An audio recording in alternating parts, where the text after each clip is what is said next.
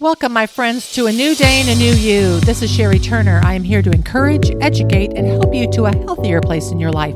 Last week in the podcast, we added a little sunshine to our life vitamin D. Vitamin D is a nutrient your body needs for building and maintaining healthy bones. Vitamin D also regulates many other cellular functions in your body. Its anti inflammatory and antioxidant properties help support immune health. It is also beneficial for diabetes, heart disease, and may help some forms of cancer.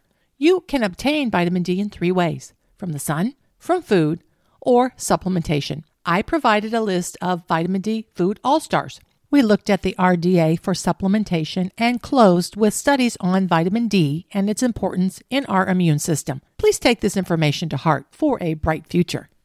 By this time, Thanksgiving is just a memory. You have attended some Christmas parties, and the Christmas Eve and Christmas Day feasts are just days away. I wanted to end this year with a refresher on healthy holiday eating tips. No matter what this past month entailed, it is never too late to get a grip and feed your body better.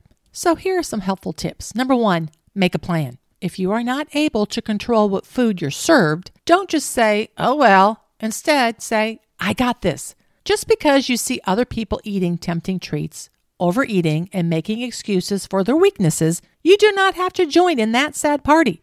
Here are some great ideas. Number one, eat close to your usual time to keep your blood sugar steady. If your meal is served later than normal, eat a small snack at the usual meal time and eat less when dinner is served. Two, if you're invited to a party, offer to bring a healthy dish along. This gives you something you can control. Three, if you know you are going to have a dessert, cut back on portion sizes of other foods and sauces during your meal. Make choices. 4. Don't skip meals to save up for the feast. It will be harder to manage your blood sugar and you'll be really hungry and more likely to overeat.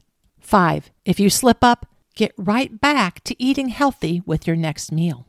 6. Here is a shortcut. If you're going to have pumpkin pie, have that instead of the pecan pie. Even with a dollop of light whipped cream, that substitution will cut calories and sugar by at least a third.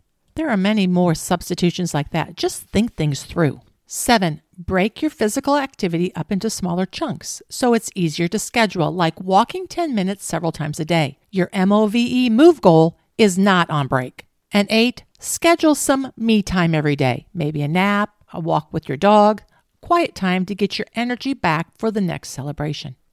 In summary, if you go into something without a plan, you are more likely to fail than succeed. The next refresher is bust the buffet.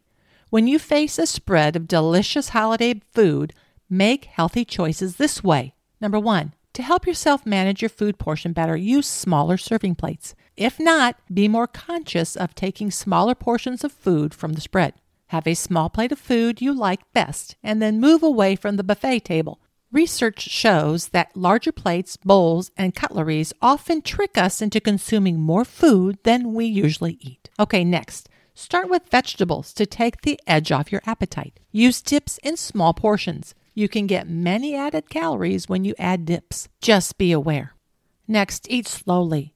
It takes at least 20 minutes for your brain to realize you're full. Listen to your body when full. Talk more, eat less. Next, avoid or limit alcohol. If you do have an alcoholic drink, have it with food. Alcohol can lower blood sugar and is full of calories with no nutritional value. So toast to the new year in moderation. Remember how we always say out of sight, out of mind? Same goes with food.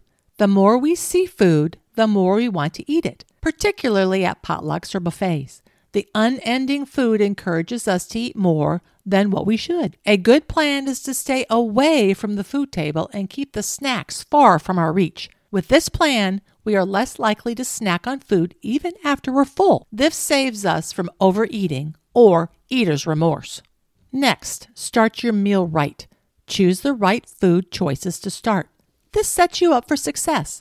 The best pick to start would be a healthier food such as a bowl of salad. Now, watch the dressing amount, a piece of fruit or raw vegetables. As you know, fresh fruits and vegetables are rich in fiber, which would bring you satiety. When you feel slightly full, the likelihood of overeating should decrease significantly. The key here is to be aware, plan, and then execute. Next, no food is on the naughty list. If you choose a dish you really love and maybe eat it once a year, slow down and savor a small serving. If you eat it, make sure to count it in your meal plan. If you plan for it, no food needs to be on the naughty list. But this does not give you a free pass for the whatever attitude. Next, M O V E, move. Yep, I said it again. When you have a lot on your plate this time of year, the physical activity can get excused away. But being active is your secret holiday weapon. It can help you make up for eating more than usual and reduce stress during this most stressful time of the year. Get moving with friends and family, such as taking a walk after a holiday meal. M O V E, move. And last but not least, get your sleep. Going out more and staying out later often means cutting back on sleep. Sleep loss, or when you're sleep deprived, you tend to eat more. When overtired, most people then eat high fat, high sugar foods. Aim for seven to eight hours per night to guard against mindless eating. I want you to enjoy this time of year, so use some of these tips as you plan for a successful holiday season. My son Drew sent me this quote the other day, and it's so true in life and also in your health. It says, quote, Tough times create strong men. Strong men create easy times. Easy times create weak men, and weak men create tough times. I want you to be strong in your health, but I also want you to have wisdom.